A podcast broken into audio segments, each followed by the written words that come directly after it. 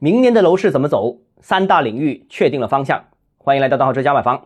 中央经济工作会议已经结束，房地产政策明年取向如何？重点在哪里？机遇在哪里？针对今年的会议提出的内容，我们比较了去年的内容，有以下三点值得你留意。首先是化解房地产风险，满足企业融资方面，去年提出满足行业合理融资需求，有效防范化解优质头部房企风险。今年提出积极稳妥化解房地产风险，一视同仁，满足不同所有制房地产企业合理的融资需求。今年的表述和去年的表述相比啊，范围扩大了，对象也更具体了。结合此前发布的三个不低于的要求，分别是各家银行自身房地产贷款增速不低于平均房地产贷款增速，对非国有房企对公贷款增速不低于本行房地产增速，对非国有房地产企业个人按揭贷款增速不低于本行按揭增速。还有最近各大银行约谈房地产企业融资需求等相关动作看。明年针对房地产，尤其是房地产企业融资将会大面积提升、大额度增加，并且有望采取针对性的重点支持。由于三个不低于是金融机构的刚性任务，所以啊，明年房地产企业资金状况有望得到较大幅度的改善，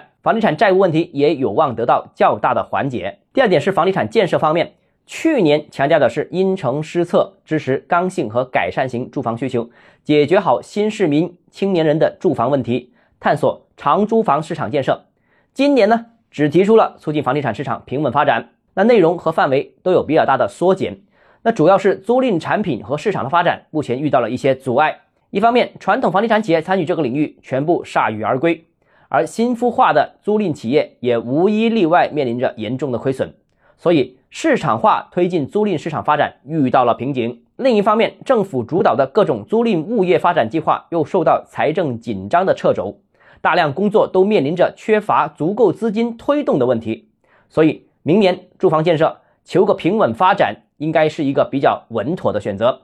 租赁物业的发展，新市民、青年人的住房问题，只能先放一放。那第三个呢，是行业发展方面，去年强调的是推动房地产业向新发展模式平稳过渡，那今年调整为加快构建房地产新发展模式。另外，今年中央经济工作会议提出加快推动城中村建设的全新表述。而且今年以来，中央也多次在重要会议中强调了这个工作的重要性。那这两点呢，可以结合新房改十四号文提出的房地产发展新模式中的三大工程去一起理解。所谓三大工程，就是保障性住房建设、平级两用公共设施建设、城中村改造。新建商品房市场总体规模出现了明显的萎缩，由二零二一年的十八万亿下降到今年的大概只有十二万亿左右。商品房市场规模减少，留下的巨大的市场空白由谁来填补？这是一个重要问题，它关乎房地产上下游行业的生存，也影响着经济复苏和就业复苏。根据中央先立后破的工作指导思想，